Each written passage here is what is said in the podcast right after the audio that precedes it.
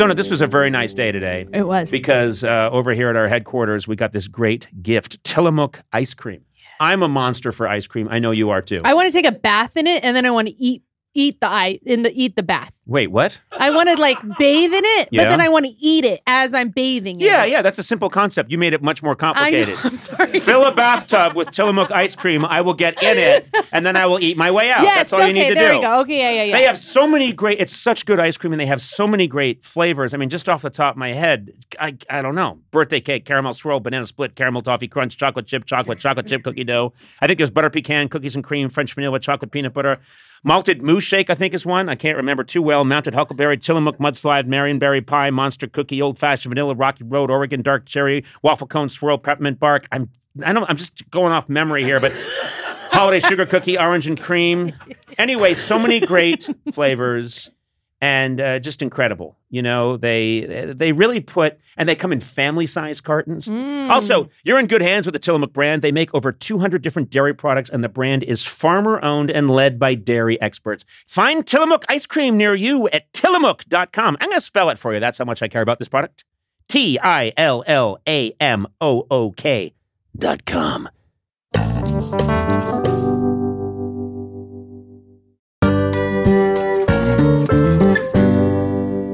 Noom uses the latest in proven behavioral science to empower people to take control of their health for good.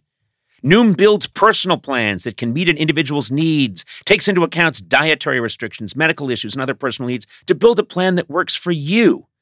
Through a combination of psychology, technology, and human coaching, their platform has helped millions of users meet their personal health and wellness goals. I think a lot of intelligence has gone into the whole Noom system. They really think about how humans live, how they think, what their psychology is, and it's all been used to help people control their weight. So stay focused on what's important to you with the Noom psychology and biology based approach. Sign up for your trial today at Noom.com. That's Noom, N O O M.com. And check out Noom's first ever cookbook, The Noom Kitchen, for 100 healthy and delicious recipes to promote better living. Available to buy now wherever books are sold.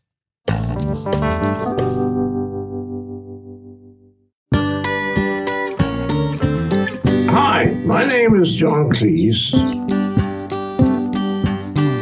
and I feel it is morally imperative to be Conan O'Brien's friend.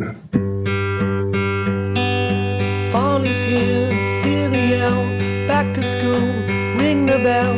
Brand new shoes, walking blues. Climb the fence, books and pens. I can tell that we are gonna be friends. Yes, I tell that we are gonna be friends. Hello, welcome to Conan O'Brien Needs a Friend. Uh, this is a labor of love. I'm so thrilled to get to do this show. It's funny because it's a different kind of conversation I get to have with people, mm-hmm. and the kinds of conversations that I've uh, been wanting to have for so long. Not always possible on the show when people are distracted by my uh, razor sharp cheekbones, Oh God. thick, luxuriant hair, chiseled chin. Uh, it's a distraction. But yeah. here, when my beauty cannot be seen, uh, conversation tends to blossom in a way that it can't. You Hmm. well, know? they can see you. It doesn't seem to phase them at all. You walk around with me all the time, Sona, Yes. and you see me walk down the street, and people are like, "Fuck, that guy's hot," and then they go, "Oh, it's Conan, right?" Is Never that not once. Never, once. once happened. Never once did anything even kind of like that happen. That's strange because I've paid so many people to do that, and they've taken the money and then not done it.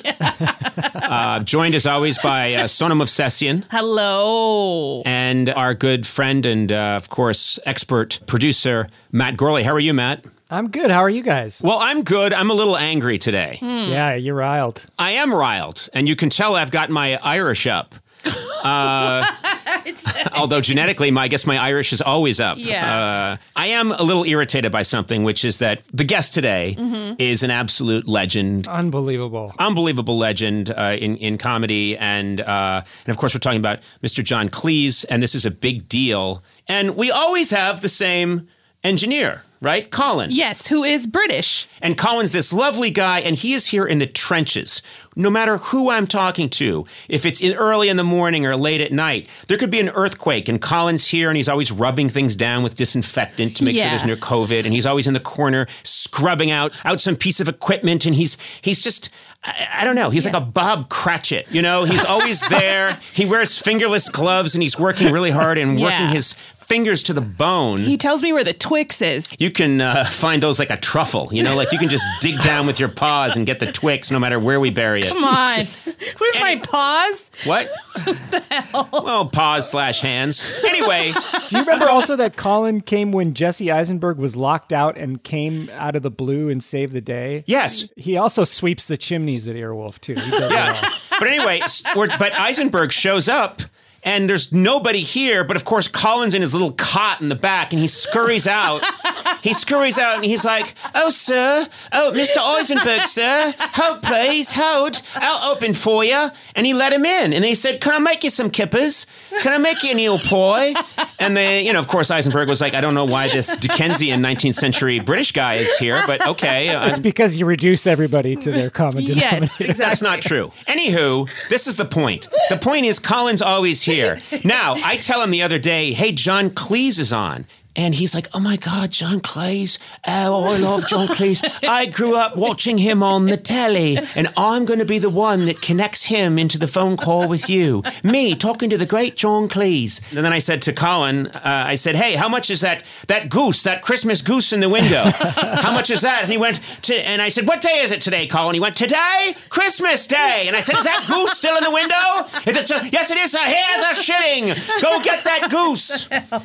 So anyway, all that's going on, and I'm so happy for Colin. And I come in this morning, Colin's not here. No. Suddenly, there's this other guy here, Devin. Now, it turns out, Devin, Devin, what's your last name? Uh, Bryant. Oh, Devin Bryant. Now, Devin, you outrank Colin, is that right? I, I run the entire company. Yes, that's yes, correct. you run the whole. Com- no, no, but you do outrank Colin. I do not outrank. Well, Colin. wait a minute. All I know is that you you're here, and I'm like, wait a minute. Why is Devin here? Right. And then I remembered something. There was in one other time when you kicked Colin out and you took over the controls, and that was when Eric Idle. Eric Idle was here. Yeah. And now it occurs to me that whenever there's a Python guy on, Yep. you tell Colin who idolizes them. They're on his currency. it's true. People, if you buy, if you want to buy like some ale in a pub, you give someone five Graham Chapmans and you can buy the ale. I find out that you tell him, hey, Colin, run out and get some cigarettes. I'm handling it today. Is that what you do? Yeah, send him out for liquor and smokes. Absolutely. Yeah. But I think that's. I don't know. It feels somehow wrong to me Mm-hmm. that you're denying this guy who's here all the time the chance to talk to John Cleese so that you can be here and go, no, hello, Mr. Cleese. I'm Devin. I run things here. I don't think I even interacted with him. Even Oh, one trust word. me. trust me. I came here and I saw you Oh, yeah. trying to get him sign something over Zoom.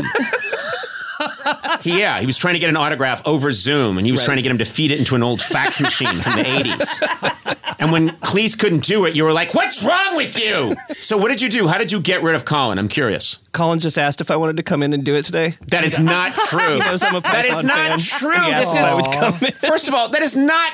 No. That makes me think that Colin doesn't want to be here in the first place. I was just going to say, it sounds like Colin just didn't want to be here. Oh yeah, didn't want to be here when a national treasure of the English people is here on the show. Well, can no, I ask? of course he wanted to be here, but creepy Devin Yeah.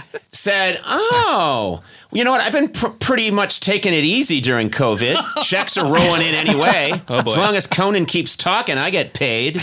I've had a good time. I've rewatched all of Gossip Girl. Now I now I get to oh yeah, Cleese, that would be a fun one. Hey Colin, I got an idea. Why don't you drive over to Encino, pick up a package for me, and don't come back? Are you just upset you couldn't make fun of Colin in No. your British accent No. while John Cleese was on? No, Okay. not at all. I would never do that. I would never mock someone's British accent in front of John Cleese. I would do it when I'm not on the phone with John Cleese. this way, you'll find out I get to have my cake, eat it too, and shit it out. That's three. What? But right now, Colin is somewhere with a tier that's mostly made of ham gravy because the British are a very unhealthy people. a tear ra- climbing its way down his face, and he's thinking, "Oh, wish I had talked to Mister Cleese, but Devin wanted to. Oh well, maybe when Michael Palin's on the show, then I'll get to talk to him."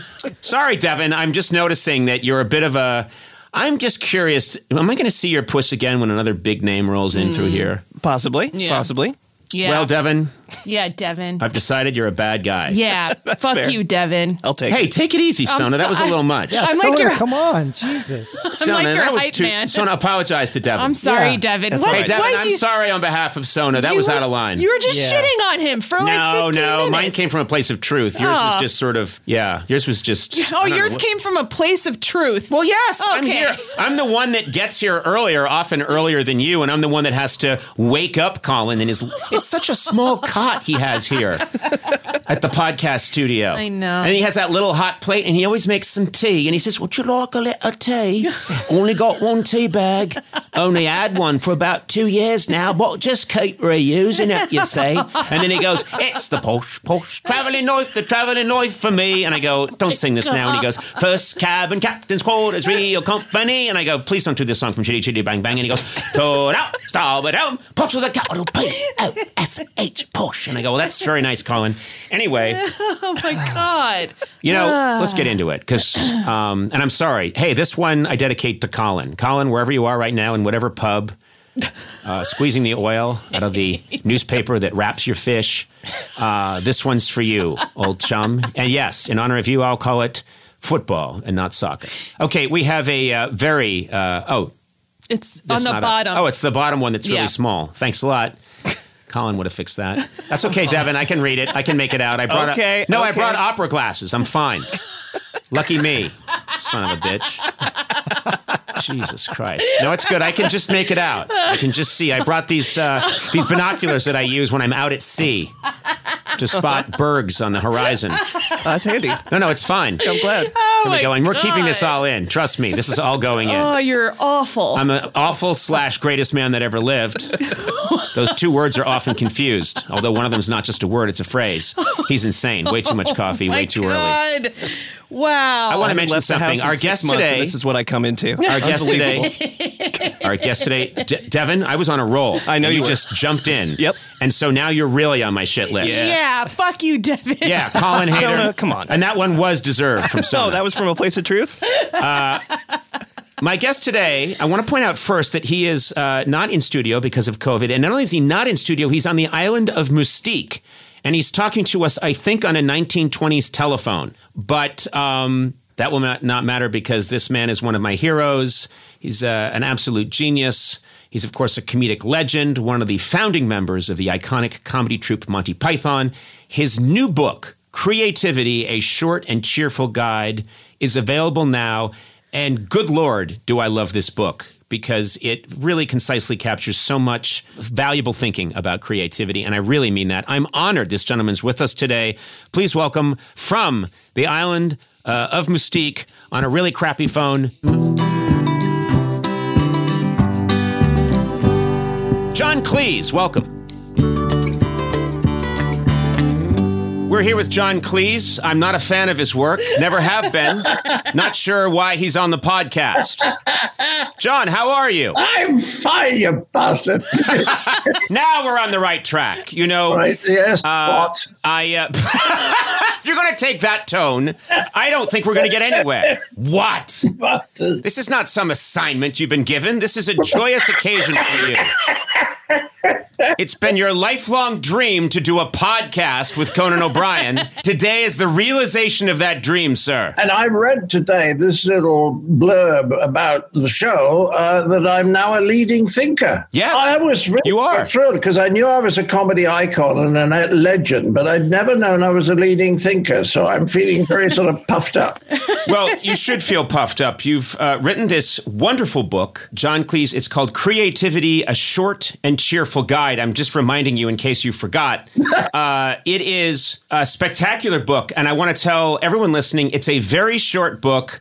but one of the most insightful books I've read about creativity. It's really quite lovely. You touch on a number of things I've given a lot of thought to because I've been in the business of trying to be this will sound like nothing to you but for over 30 years I've spent chunks of every day trying to think of something funny and I have a thousand theories about how that process works and I'm stunned that in such a short book you were able to hit the nail on the head so many times it's really lovely I could not be more happy because I tell you why. I wanted to put everything into the book that you needed to know in order to become more creative. And uh, you know that phrase, I think it's uh, attributed to Mark Twain and lots of people about, uh, I'm sorry, this is such a long uh, letter, but I didn't have time to write a shorter one. You know? Yes, I yes. always love that. Well, I had time to write a shorter book. yes you had I've been thinking about this stuff for so long. I was able to put it together quite simply. But it does correspond pretty much, does it? What the book says to your own experience coming up with funny stuff? Yes, assuming that what I come up with is funny. That's very kind of you. Uh,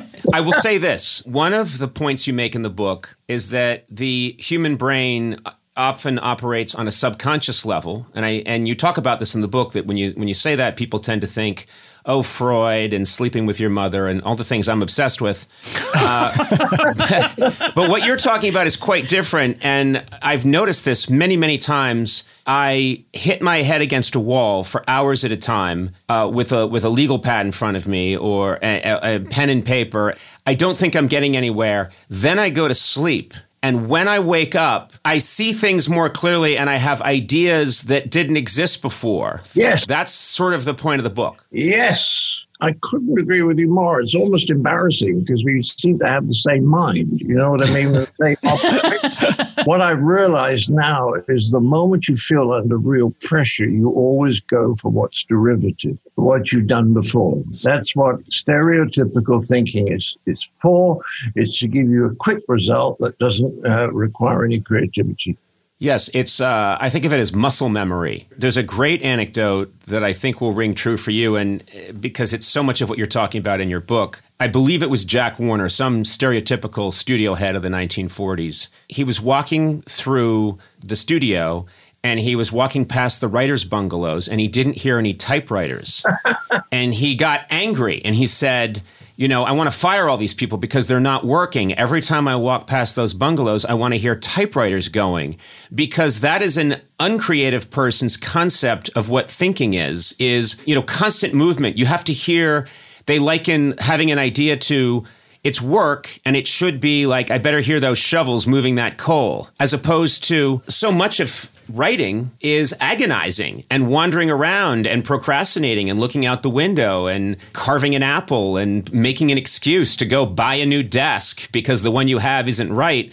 There's thinking that's going on then, and it's it's sort of denigrated, but it shouldn't be. You're absolutely right. I could never figure out why it was in the morning that I couldn't just sit down and write. But I couldn't. It was like two poles of a magnet. I just couldn't just sit and write. So what I would do is I'd sort of uh, sharpen pencils, or I'd tidy my desk, or I'd make another cup of coffee, or I'd go and sort my socks, or something like that. I thought, why can't I get straight down to write? And I realized that all that sharpening of pencils was just beginning to get from one frame of mind into another, from the everyday frame of mind when you're just taking care of everything and making sure everything gets done, and there's nothing creative about that. There doesn't need to be, but it's a different part of the brain that you use from the one that you use when you're, you're creating, and it takes a little time to get from one to the other. There was a period of time in my 30s when, if I didn't have an idea, I would go out and randomly murder people. um, people like, you know, uh, anonymous people, people that could never be traced back to me. And this was mostly in the Pacific North, Northwest, uh, Seattle, Tacoma. And I would, I would kill people while killing, while, while strangling, ideas would come to me, you know, that were, that, and I, I found that to be, and I didn't know why I was doing it. And I later realized that uh, this was all part of the process. Oh, for me, it was torturing small animals. Yes. Just, just having fun. Uh, you you're having fun, and then all of a sudden you think, I know how I'm going to end that sketch. I have a. But you know, going back to your Jack Warner story, I've heard that before, and I think it's a wonderful example. But what I also heard, which amused me enormously, was that when the writers discovered what Warner was up to, they hired someone who sat in that block, writer's block, where they used to work. And when they saw, when he saw um, Warner coming, he set off an alarm and they'd all pull the sheets out of their typewriter that they were trying to write, put a blank sheet in, and just type like crazy for two minutes. Just clack away. Just clack away for no reason. And then the lookout would say he's gone. they could put Yeah. the paper back in and go on thinking. Yeah. You know, it's funny too. Uh, you discuss this in the book, and I, I think that when you're early in your career, you need to start with people that inspire you, and you almost write in their style. But for me, I wrote sketches when I was in my late teens, and I looked at them later on, and they're Monty Python sketches. Uh, and I even have a clipped British accent when I would perform them for people. And it's embarrassing to me now because I thought, well, no, I was just writing in the style of what I wanted. This was the most creative comedy that I had encountered. So I wanted to write in that style. I wonder what it is. A lot of people, Americans, have said to me, um, the people I've met after the show afterwards, and they, it's very touching. They sort of shake your hand. They say, Thank you for making me laugh for 40 years. And there's literally a tear in their eye. And you can see that it's touched something with them. And I think Oh, yeah. some people have a sense of the ridiculous.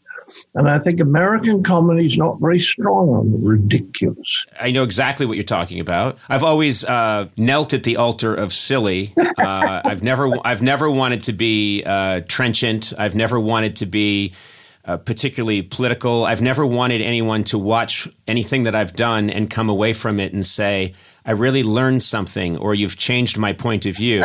I just wanted to always to be silly, and I've actually had people from the UK over the years who've seen my sillier stuff say, "Yeah, you don't really belong in America."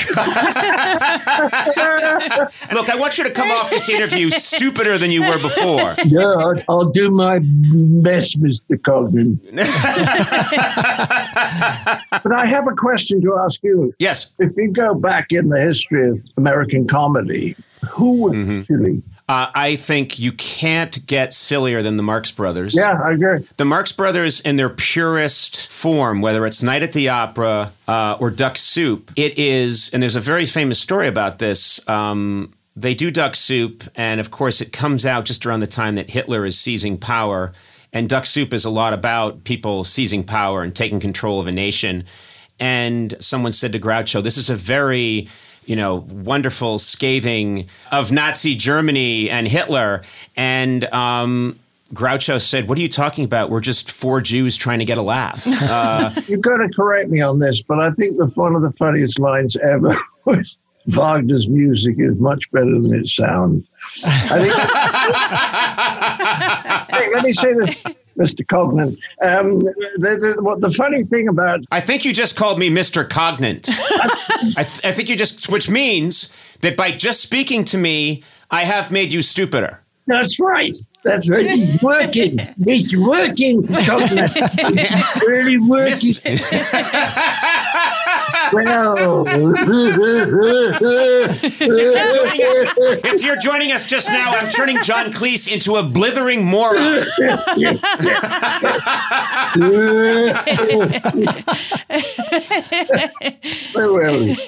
Well, I had a question for you, which is in your book, you talk about this surprise at encountering the footlights and starting to work with people like Graham Chapman and starting to realize that this is something you could do. But the one thing that you don't talk about in the book that I think needs to be brought up is that you're one of my favorite physical comedians of all time. There was no way you could have discovered that at 19 or 20. You had to know that growing up. No, I didn't. That's a strange thing. Um, but you're right. I do do some physical comedy very well. But I remember when I was 22, I looked at some of the people around me and I thought they were really much more talented than I was because I had no musical talent and my, my attempts to um, uh, dance made me look like an Oxford philosophy professor. You know, it was just embarrassing. but I could play sports, and I think there's something about the sense of timing. You know how when you hit a forehand and the ball just dings away because you hit it in the sweet spot. And I had something like that when I was doing comedy. I could time, I could time a line. And I thought that that's, I honestly thought when I was about 22, I thought that's all I can do. I've got good timing. So the whole business of learning to move funnily just sort of, um, drifted towards me, partly because Chapman was a wonderful mime. And when we were on the floor rehearsing, um, he would do all sorts of things. He would do very funny impersonations of, of animals. Um, and then he and I would, would be giraffes. Do you see what I mean? And then we'd be ice skaters. Taught me how to slide my foot so that it looks. So I think being around him got me interested in it, and I had a certain certain sort of rhythm, nothing to do with being able to dance, but a rhythm that enabled me to make the movements in a sort of very correct style. I could learn how to drive a golf ball, or how to play an off drive, or how to play a backhand, and I think those two types of timing seem to kind of come together and help each other. Some of my strongest favorite images next to Marx Brothers, up there with Marx Brothers, W.C. Fields, uh, you know, early comedy, and the comedy of Peter Sellers, is that your performance in Ministry of Silly Walks or uh, it, uh, when the famous German episode of uh, Don't Mention the War episode of Fawlty Towers, your physical comedy is absolutely stunning and uh, completely absurd and in, and wild, and it's stick. It's in my head right now. I don't. I think I think about it, it. It pops into my head once every two or three weeks, and it's very erotic when it does. I'll tell you.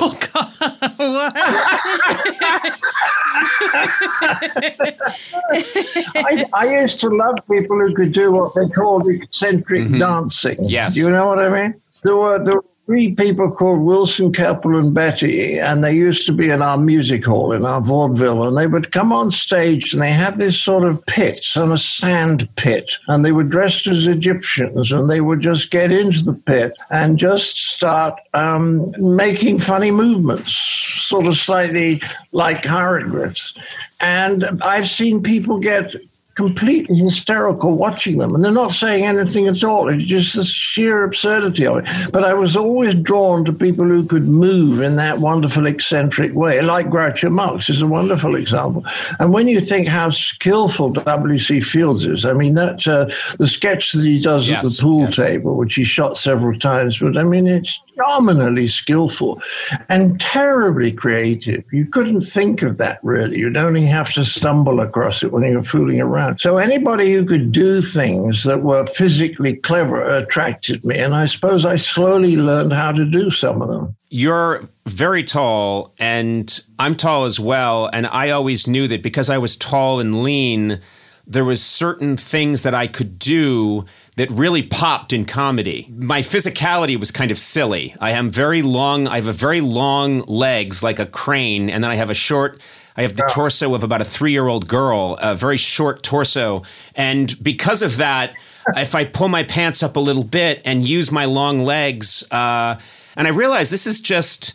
I could really make people laugh, and it was just because of the body I was given. And I think there is a kind of tall person physical comedy that I'm sure I've borrowed a lot from you, which I just watching you move very rapidly, very manically, uh, uh, or maniacally, uh, just was something that if you had a smaller body, it would not have been as funny. Well, what I love about that kind of stuff is that it's funny, as you were saying earlier, but it's hard to say exactly Yes. why. Some of the funniest things that Python done, like the fish slapping dance. I always make a joke that in, in future, some poor uh, student of media studies will have to write an essay on what it means. you know? Yeah, I think uh, it's when my least favorite conversation is when people want to dissect why something's funny because I think what's that famous line? Uh, the only way to dissect something is to kill it. but you know, that's the problem in comedy is that Yeah. I don't want someone to explain to me why I have, and it's the same thing with music. Uh, there's just certain, obviously, songs that really move me. When something's really funny, I don't want it discussed too much. There's a certain amount of analysis that's kind of fun and helpful, and then you just got to stop and say, "My God, that was that gave me a lot of joy, and I'm not going to think about it anymore." I think that's right. I think sometimes it's fun to talk about it, provided you don't take it too seriously. And if you start trying to figure out principles which you then use when you are actually trying to write funny stuff, it just doesn't work. It has to come really from inside. And anything original, as it says in the book, comes from the unconscious.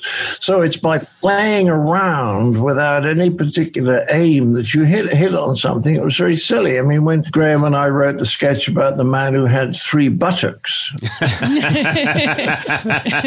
doesn't mean anything, but it's just so silly. And I remember you were talking about people who want to try and find meanings in things. I remember coming off stage after a show one time, and Michael and I had just done the Dead Parrot sketch, and this very um, intense young man said, Can I, Mr. Cleese, may may I ask you something? And I said, Yes. He said, The parrot sketch. It is about the Vietnam War, isn't it? By the way, always my assumption. you got that, did you? Yes, I did. Yes, yes. Some people thought it was about the charge of the Light Brigade, but it just shows. No, I always got it. It's that reference at the end of the Tet Offensive that made me realize, oh, okay, it's the Vietnam War. Incidentally, did you see President Trump was saying that the flu epidemic of 1918 had been instrumental in causing the end of the Second World War? Did you notice that? Uh, I, I I don't know what it's like for you on your island, but here in America, the only way to survive is to tune some of this stuff out. So, no. It's up there with Wagner's music is much better than it sounds. Yeah. he he might be our best comedian right now, working. When he when he's talking, I do get hysterical with my laughter because it's so wonderfully meaningless. Well, that's must be nice not to be a citizen here. Uh, must be really fun I have you. daughters in America, so I don't say I don't have my moments of terror.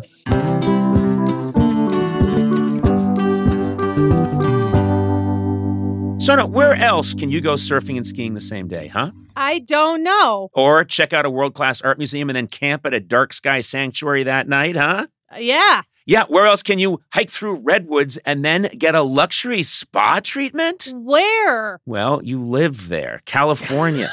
California, Sona. No matter where you go across the state, you'll find a way to play.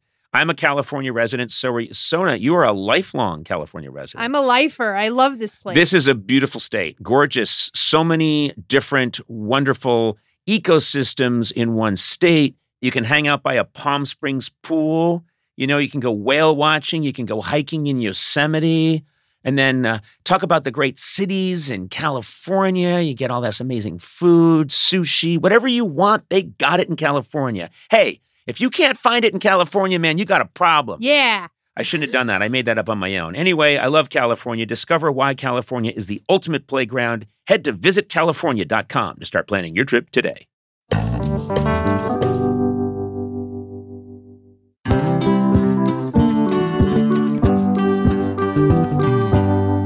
You know, it's only a matter of time until your check engine light comes on, which could equal an expensive repair bill, and a new engine can cost up to $6,000. Don't I know it? But this is why you need this product I'm about to mention right now. Okay. CarShield. Hmm. Car Shield offers plans with low monthly rates that you can pay for your expensive repairs on your out of warranty car, truck, or SUV. It's so nice to have that protection of CarShield. I know. I believe that's my belief. Some people have other beliefs, maybe religious beliefs. I think car shield, car shield plans provide protection on up to 5,000 major parts and systems, including items like transmission, Mm. engine, even your entertainment system. Mm. Just call CarShield and choose the mechanic to do the work. CarShield administrators will handle the rest and save you money. Look, I saw your car today. You've got a beautiful car, but you've got to haul your family around in this Yeah. car. This is a vital piece of machinery for you. You need Car Shield. I do. And you know, I you know I don't take care of my cars very well. So Car Shield it would definitely come in. You know, handy. and also with their A rating from the BBB, don't ask me, Car Shield is the name you can trust to save you money on covered auto repairs. Now's the time to make the smart choice and protect yourself from the sky-high auto repair bills. Visit carshield.com slash Conan. Save 20% today. Again, that's carshield.com slash Conan to save 20%. Visit carshield.com slash Conan to lock in your price today.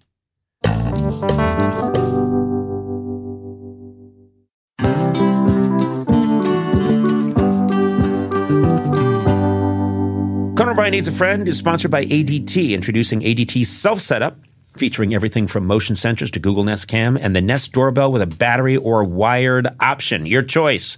Easily install the ADT Self Setup security system at your convenience. You don't need heavy duty tools. And if you do need help, ADT can provide virtual assistance along the way. Self setup from ADT grows, moves, and adapts as your needs change. You can add more products at any time, and your system easily moves wherever life takes you. It also features Nest cams that can tell the difference between a person, an animal, a vehicle, or with the Nest doorbell, even a package. These things are getting so smart. Plus, when every second counts, you can trust ADT's 24 7 professional monitoring. You can view video of an alarm event and verify or cancel an alarm with just one quick tap. Now, everyone can get trusted security from ADT installed your way with no long term contracts. When the most trusted name in home security adds the intelligence of Google, well, you've got a home with no worries. Go to ADT.com today or call 1 800 ADT ASAP. Google, Nest Cam, Nest Doorbell, and Nest Aware are all trademarks of Google LLC. You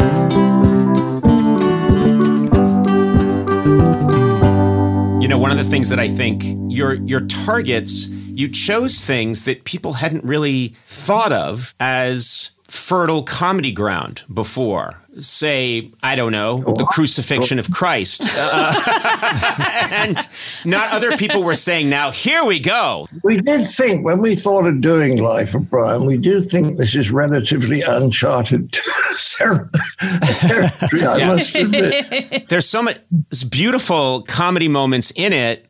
And I one of my favorites is when you, as the as the Roman centurion, find Brian writing, um, you know, ba- basically uh, anti. Roman graffiti on a wall, and then you think, okay, I, I, I would never have seen this turn coming in a million years, and I still think it's one of my one of the most brilliant turns in comedy. You're the heavy. You've caught him. He's now he's screwed, and you are very stern with him, and you tell him that his Latin is wrong. and then you spend 36 hours making, or all night making him get it right, which means covering all of Rome with horrible graffiti.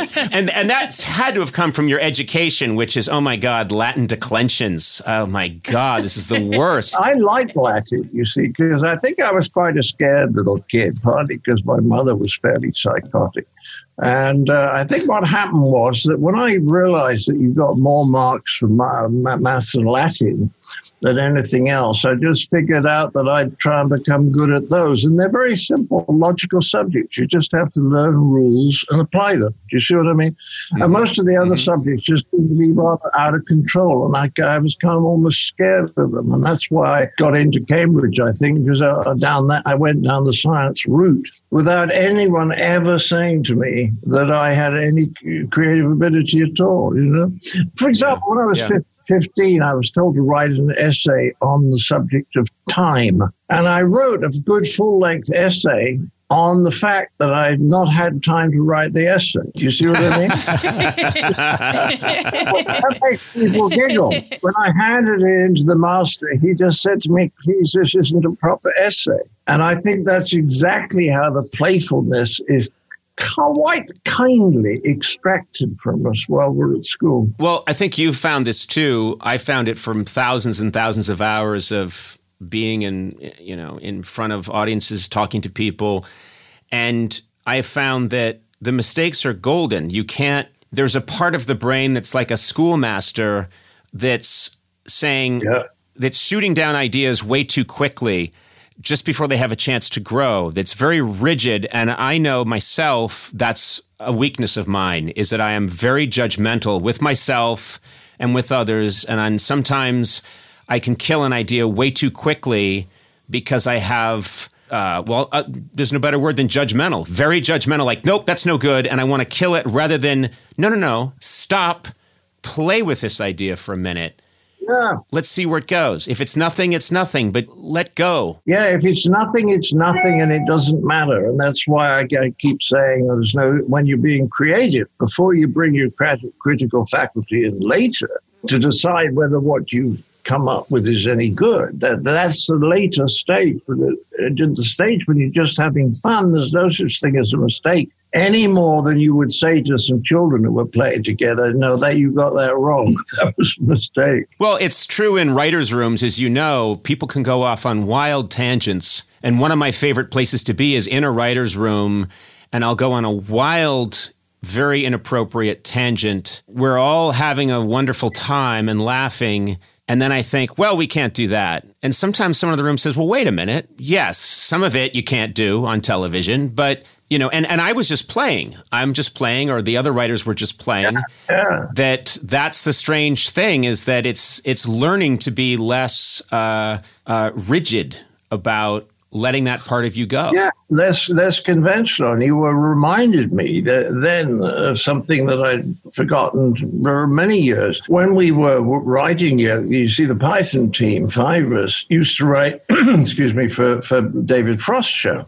And uh, we would often come up with Python ideas before Python even existed. And the producer director is a lovely guy called Jimmy Gilbert, would say, It's very funny boys, but they won't get it in Bradford, meaning a dull industrial town. And this became the trial. They would never get that in Bradford. And in fact, what we did was we, when we started to play, we kind of took the attitude, well, maybe there'll be somebody in Bradford. That's right. Well, in America, it's it'll never play in Peoria. that's right. That's right. Our our Bradford is Peoria, and um, Um, there is something about divorcing yourself from making you and your group of people that you're doing the comedy with delightfully happy, and not worrying too much. How are people going to feel about it? And and that is another thing is you need to anesthetize the part of your brain that's so worried about what's everyone going to think. You need to almost put that part to sleep and say, this, we love this. We absolutely love this. And maybe we'll put this out there. And it's not our business what people think of it. Yes, I think that's right. Provided some people, enough people, think it's funny. I mean, it's hard for anybody now to believe this, but when we started Monty Python in 1969, we had no idea what the viewing figure was. There was a thing Right. called the appreciation index, and they'd ask a few people, and, and if that was high, it usually meant it was a good quality program. But all we ever wanted to do was to try to be funny, and we always hoped there'd be enough people out there to justify them giving us the money for the next series. But it was as simple as that. We never thought it was going to catch on.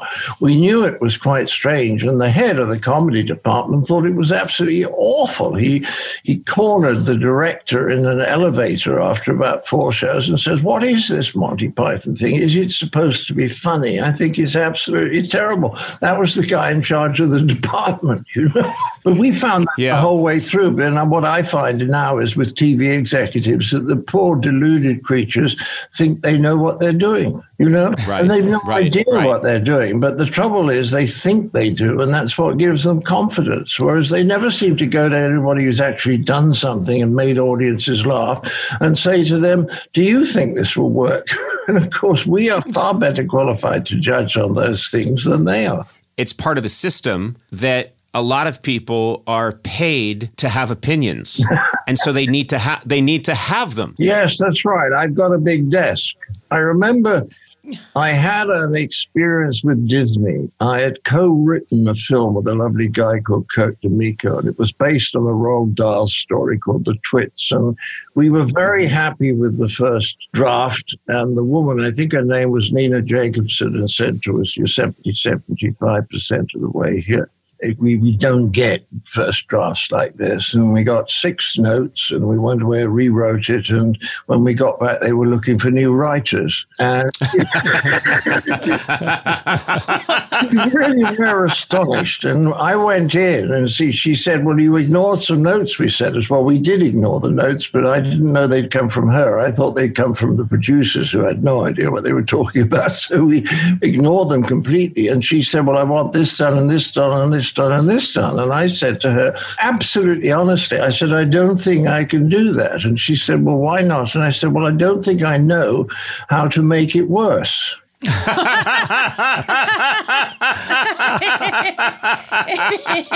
I'd be sitting there making it better. That's not what you want. Well, I'm sure that meeting ended very nicely. And they brought some more writers in, and it's now somewhere in the vaults of working title. It was, of course, never made, and it's probably the Yeah. funniest thing that Kirk and I ever wrote together. You know, it's it's fantastic that you talk about whenever you have a meeting in Los Angeles where someone says we love it, this is fantastic. I can't imagine this being any better. You know you're screwed. you know you're absolutely Well, what's the screwed. best thing they can say? What's the most encouraging thing they can say? Come. Uh, probably, uh, and it's something that rings of truth would Ah. be would be fantastic. You know, if if you if I heard a little bit of, and also you know, encouragement mixed with uh, some kind of because I've always trust. I really listen to people when when they uh, have a nuanced view. I think I you know wh- whenever someone's just like this is boffo, I love it. Yeah. I, I, I th- and I think that's a great line. I think Nathaniel, West, it might be. I'm, I hope I'm not misquoting, but it might be Nathaniel West in uh, Day of the Locust. But he said L.A. is. I think he said L.A. is the only town where you can die of encouragement.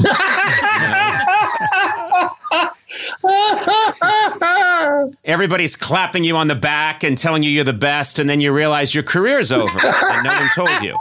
that's funny. You know, I did want to ask you. Uh, we're going to wrap this up because I, but I, you had a wonderful definition of humor that you came across, uh, and it's by the uh, philosopher Henri Bergson. Uh, I can read it to you because I know after talking to me for forty-five minutes, you probably have very little gray matter left. Uh, uh, Hen- Henry which is well, I've reduced him to a puddle of pudding. He's done. He's done. Come on, Kirk Cognan. I want to know about Henry Bigson. My dream is John Cleese calling me Cognin for the rest of my life. Here we go. He said defined humor as a social sanction against inflexible behavior. Yeah. And I love that. I absolutely love that. And I think your career and your work, I mean, you've you've followed through on that quest very nicely. The uh, I want to make sure I, I tell people this uh, this book, John Cleese, Creativity: A Short and Cheerful Guide, is uh, the best concise, I would say, discussion of what creativity is, how it works, and how it can be applied. This is not a book for comedy writing. That's the other thing I love about it. It's just about being creative. And the one thing I wanted to mention that's been important to me all my life and that you brought up in this book and it blew me away, you say fear and anxiety at the outset, getting nervous is sadly an important ingredient. And I have always found that to be true. I've, I've had tr- struggles with anxiety, but when I need to write a speech or I need to write a sketch or I need to write something important, there's a, a nervousness that I feel, and it actually turns into fuel that helps me sit down and get to work. It's a form of energy, isn't it? That if you don't let that overcome you, and if you think that this is, you know, this is because I don't know if I can do it today. Somebody told me once that Claude Monet, oh, sorry, Monet, Claude Monet, the French impression. Claude Monet. When he was about 80, he'd go out to paint and his hand would shake because he wasn't sure if he could do it today. Yeah. And when you're doing anything creative, you don't know if it's going to happen today. You see what I mean? If Right. you're an actor, you Yes. fall back on technique, even though you're not feeling much. Your technique is good enough; the audience doesn't notice. But if you're trying to come up with something in the writing realm, it may not happen. You may have the blank sheet of paper at the end of the day. The important thing is to know that's part of the routine. Some days it comes, Yes. some days it doesn't. Just sit there, but don't Well, take uh, anxiety too seriously because it's because you cannot guarantee that you can do it on any one given day. There's also something neurological. We don't understand it, but Hemingway used to say, "I've got about two good hours in me a day, and you you have to." This isn't fun for people to hear, but you have to give this creative process that you describe in the book time. So if you leave it to the very last minute, uh, the chances that you're going to just come up with everything you need is probably nil. The only trouble is some people get confused about this because they say if it wasn't for deadlines, I'd never write anything. And what I want to say, yes, but you're writing it in your head before you ever sit down at the desk with your pencil. That's that's how Noel Coward wrote one of his best plays in two days because he'd been thinking about it for a year. So the Right, creative process is going on, all along. Just sometimes you've got to say to a writer, now you have to put it down because he simply has to get it done by a certain day. You see what I mean? At that point, he, he's putting stuff down there, which is the best stuff that is unconscious as accumulated over the latest, previous few months or weeks. But it's that's it's not the deadline that's causing the creativity. It's the deadline is causing the creativity to actually put down on the paper. That was rather good. I thought that. That was very good. I found that when I was murdering, uh, sometimes sometimes I would be murdering and realizing I haven't given this any thought, and then I realized no, I stalked this person for a while. You know, I thought about it. I thought about where to trap them. Yeah, you will- you remember stalking. Yes, yeah, yeah, and it was, sub, it was a little subconscious, but I was you know driving around in my van and looking for the people, and and then it, when the murder happened, it was the culmination of all that thought. Yes, but, but what I, what I don't get is when you when these ideas would pop in your head when you were murdering people, it wasn't. Yes. it wasn't while you were actually stabbing them. Surely, No, no, no, no, no. While I was stalking, uh, ideas were accumulating about how, and then, yes, we all, I think people are too obsessed with the part of murder where it's the stabbing. And I've always found that to be myself the boring part. It's, that's just, you stab them and then that's, the blood comes out and then they're, they're inanimate and you run away. Uh, but Yes. for me, it was the thinking of it. Yeah. It was the stalking and the thinking and all the time I put into it. yeah. I think that's it. It's the stalking. And when I was torturing the small animals, what I would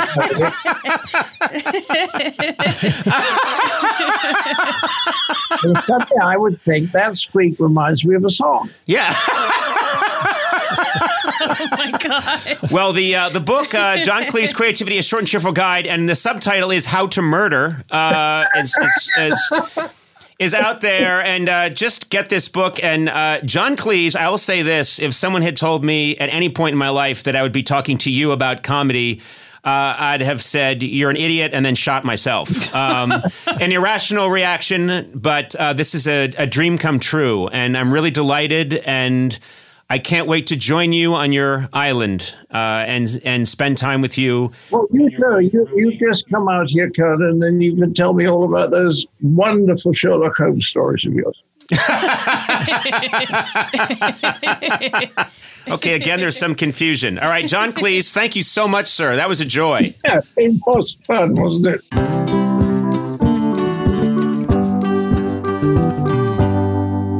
I gotta say, everywhere I go, people are talking about Monopoly Go, and for Oh. good reason. It's an absolute hit. Yeah.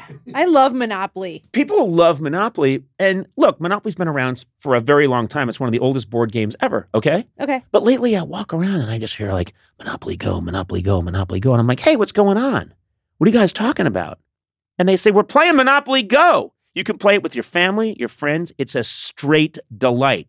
There's always something new to do. Partner events where you can build on each other's boards and crazy tournaments with team events you can recruit your friends for, or you can just compete to outdo them all on the leaderboards. Hmm.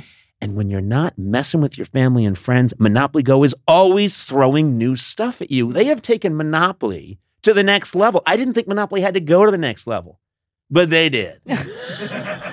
There's timed events like massive multipliers for all your winnings and challenges like treasure hunts and, or money sprees that have fun new mini games. Plus, with tons of rewards to collect, like stickers for trading with friends and hilarious emojis that are perfect for gloating, there's always a reason to dip back in. Yeah. Man, they cracked it, you know? They did. So join the fun. Download Monopoly Go now, free on the App Store and Google Play.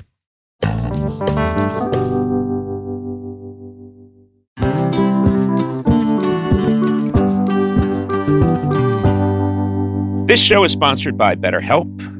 We all sometimes have issues or things we need to talk about, get off our chest. I have that all the time, don't you, Sona? I do. Yeah, and we need people to talk to.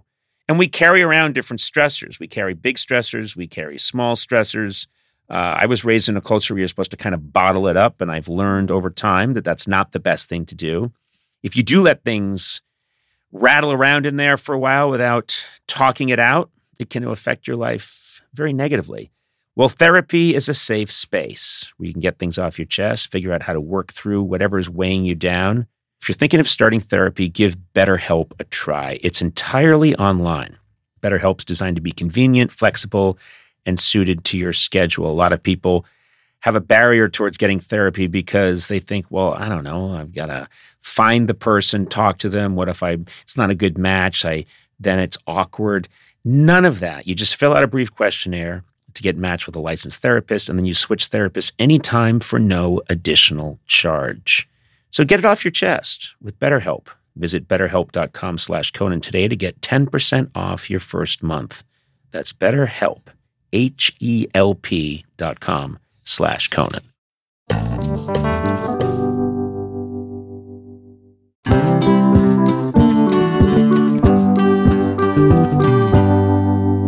Normally, we don't try to refer to things visually necessarily on here, but I think that this one is a good reason to. Sometimes people send in pictures of of people that look like you, you know, Conan, like whether it's Tilda Swinton or the is it the Norwegian president? Finish. Finland. Whenever people find someone I look like, it tends to be either um, a a woman. Uh-huh. It's really weird because it's all over the map, but it's either a very attractive woman or um, the character from the movie Mask or Chucky. Oh, come on. So it's like oh all no, over the oh, map. you do not look like Oh. Rocky Dennis. of course you would know the name. Sorry, Matt. That was so mean. Hey, look, I'm proud. I Are you know you should be. That was Well, my hair grew really long during COVID, and someone wrote in online, "You look like the kid from Mask." Oh man. You do not. At least the women that they're comparing you to are beautiful women. I think Yeah. as a woman, I'm striking. yeah. I think as a man, I'm I'm okay. I think as a woman, I'm a stunner. Well, how Nice. would you feel about being compared to a mailbox? I would be okay with that.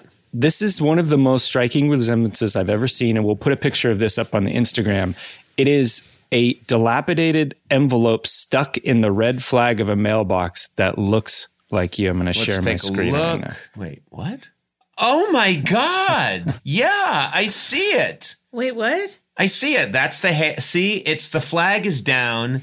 There's an envelope in there that's sort of molded, so you can see the curl on the front of the hair, and then you can see see that, and then there's a sharp chin. Sharp chin. I mean, like a, that's the jawline down there. Yeah, he's facing towards the the curl, the round part. ah. Sona's not seeing it. You're not seeing it. This is like Jesus in toast. I feel like this is super clear and kind of divine. Okay. This is from a Twitter user named um, Eric Locke. I saw it right away, but Sona Sona's not seeing it. That's your profile. Oh, come on. What? Don't you see it? Is this a bit? Look, Are you guys no, doing a bit? No, that look. See the the that's the curl in the front. The front is your hair curl? Your yeah, pump? Yeah. Okay. And then uh, below that, you sort of see. I mean, yes, it's a mangled mess underneath. Um, This is like the white dress, blue dress thing. Maybe you. I either see know, this is- you know what? I think. Yeah, I think you'll either see it or you won't. I do think that's interesting. I think this is going to be one of those things where you see it or you don't. I I, saw it, and I see it immediately. You see it. When Gourley sees it immediately, uh, Sona still doesn't see it.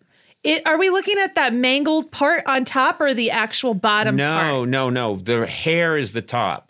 Okay. It's I- like a three quarter profile. Sona's freaking out. She doesn't see it. What, Yeah. Are these your eyes? I guess that's an eye. Well, I mean, the- that's the where it's a little messed up. Yeah, the face is kind of impressionistic. There's maybe a nose in the middle there, but the hair Right. and the profile and the silhouette. We'll put this on Team Coco podcast Instagram. It's as if I mean this the is face. a sideburn. Yeah, you got to tune Yes. out the face. It's as if um, I was in a terrible accident and then Picasso painted me. yeah, That's yeah. that's that's, that's what it. I think you got to let the face go. It's more just what it suggests, and I think it suggests Right or it's here. like if you were in the show Max Headroom. maybe. I don't think anyone listening is going to get that reference. Um, Take it. All right, take it easy. Okay, I'm beginning sorry. to see it now. I don't um I would be nice if it had a mouth, but I get it. It's the pomp with the sideburn, eyes, nose. I get it. you know what? I get it, but I'm not sure it's divine. Divine is also usually attributed to like deities. You Yeah, and know, I was like being a- ironic. Yeah, like a Jesus or a Virgin Mary crying or something, you know? I was a virgin for a very long time, and it made me cry. So you're you're saying you and the Virgin Mary are the same. no, there are similarities. That's all.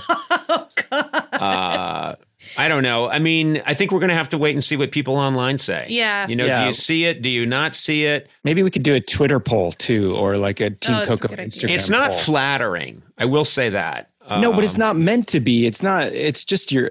You know, it's a, a Yes. resemblance. It's an essence. Yeah, someone saw that. Right. If that were recovered millions of years from now by an archaeologist, it would suggest the figure that was Conan. Do you know what I mean? Oh, you you saying that archaeologists a million years from now? You Or said whatever. They'll know who I they'll was. know. Okay. The clips will play forever. Uh huh. And I'll probably be on coinage. So Oh my God! First, you compare yourself to the Virgin Mary, and now you're saying you're going to be on. I had a friend. I had a friend that was so nerdy that I remembered being at a someone's backyard party once, and this is in high school. And he took out a, hand, a handful of coins, and he was just dropping them randomly on the lawn at this high school outdoor party. And I said, "What are you doing?" He said, "I'm dropping these coins.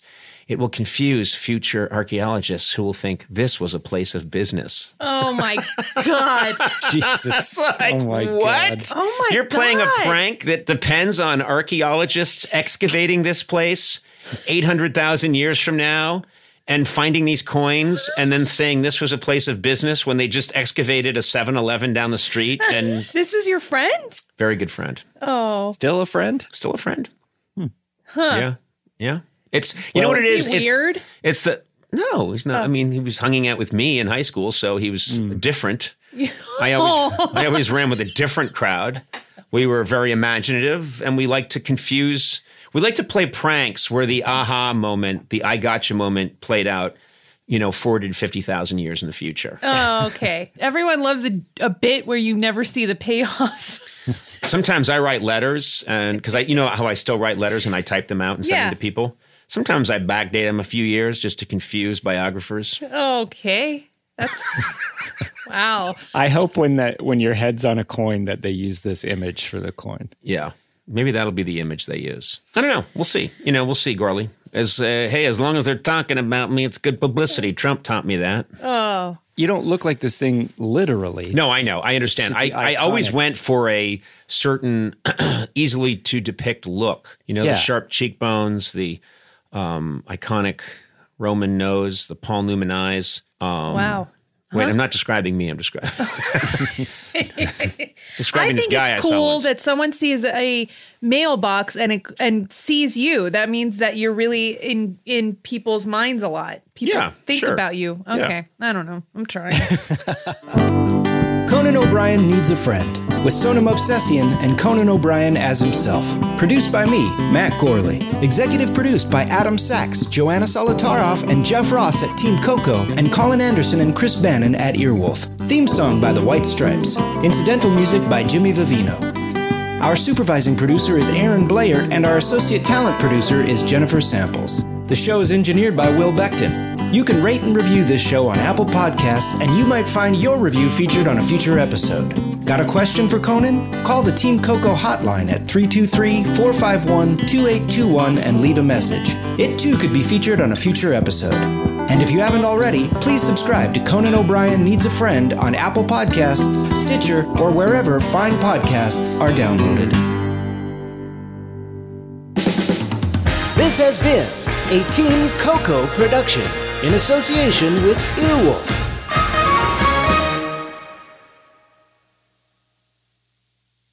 Emmy award winning John Mulaney presents Everybody's in LA, a special run of six live episodes created by and starring Mulaney that'll stream live on Netflix during the Netflix is a Joke Fest. The comically unconventional show will feature special guests where John Mulaney explores the city of Los Angeles during a week when every funny person is in it. Watch John Mulaney Presents Everybody's in LA, debuting May 3rd live at 7 p.m. Pacific Time, only on Netflix. Whether you're a morning person or a bedtime procrastinator, everyone deserves a mattress that works for their style. And you'll find the best mattress for you at Ashley. The new Tempur Adapt collection at Ashley brings you one of a kind body conforming technology, making every sleep tailored to be your best. The collection also features cool to the touch covers and motion absorption to help minimize sleep disruptions from partners, pets, or kids. Shop the all new Tempur Adapt collection at Ashley in store or online at ashley.com. Ashley, for the love of home.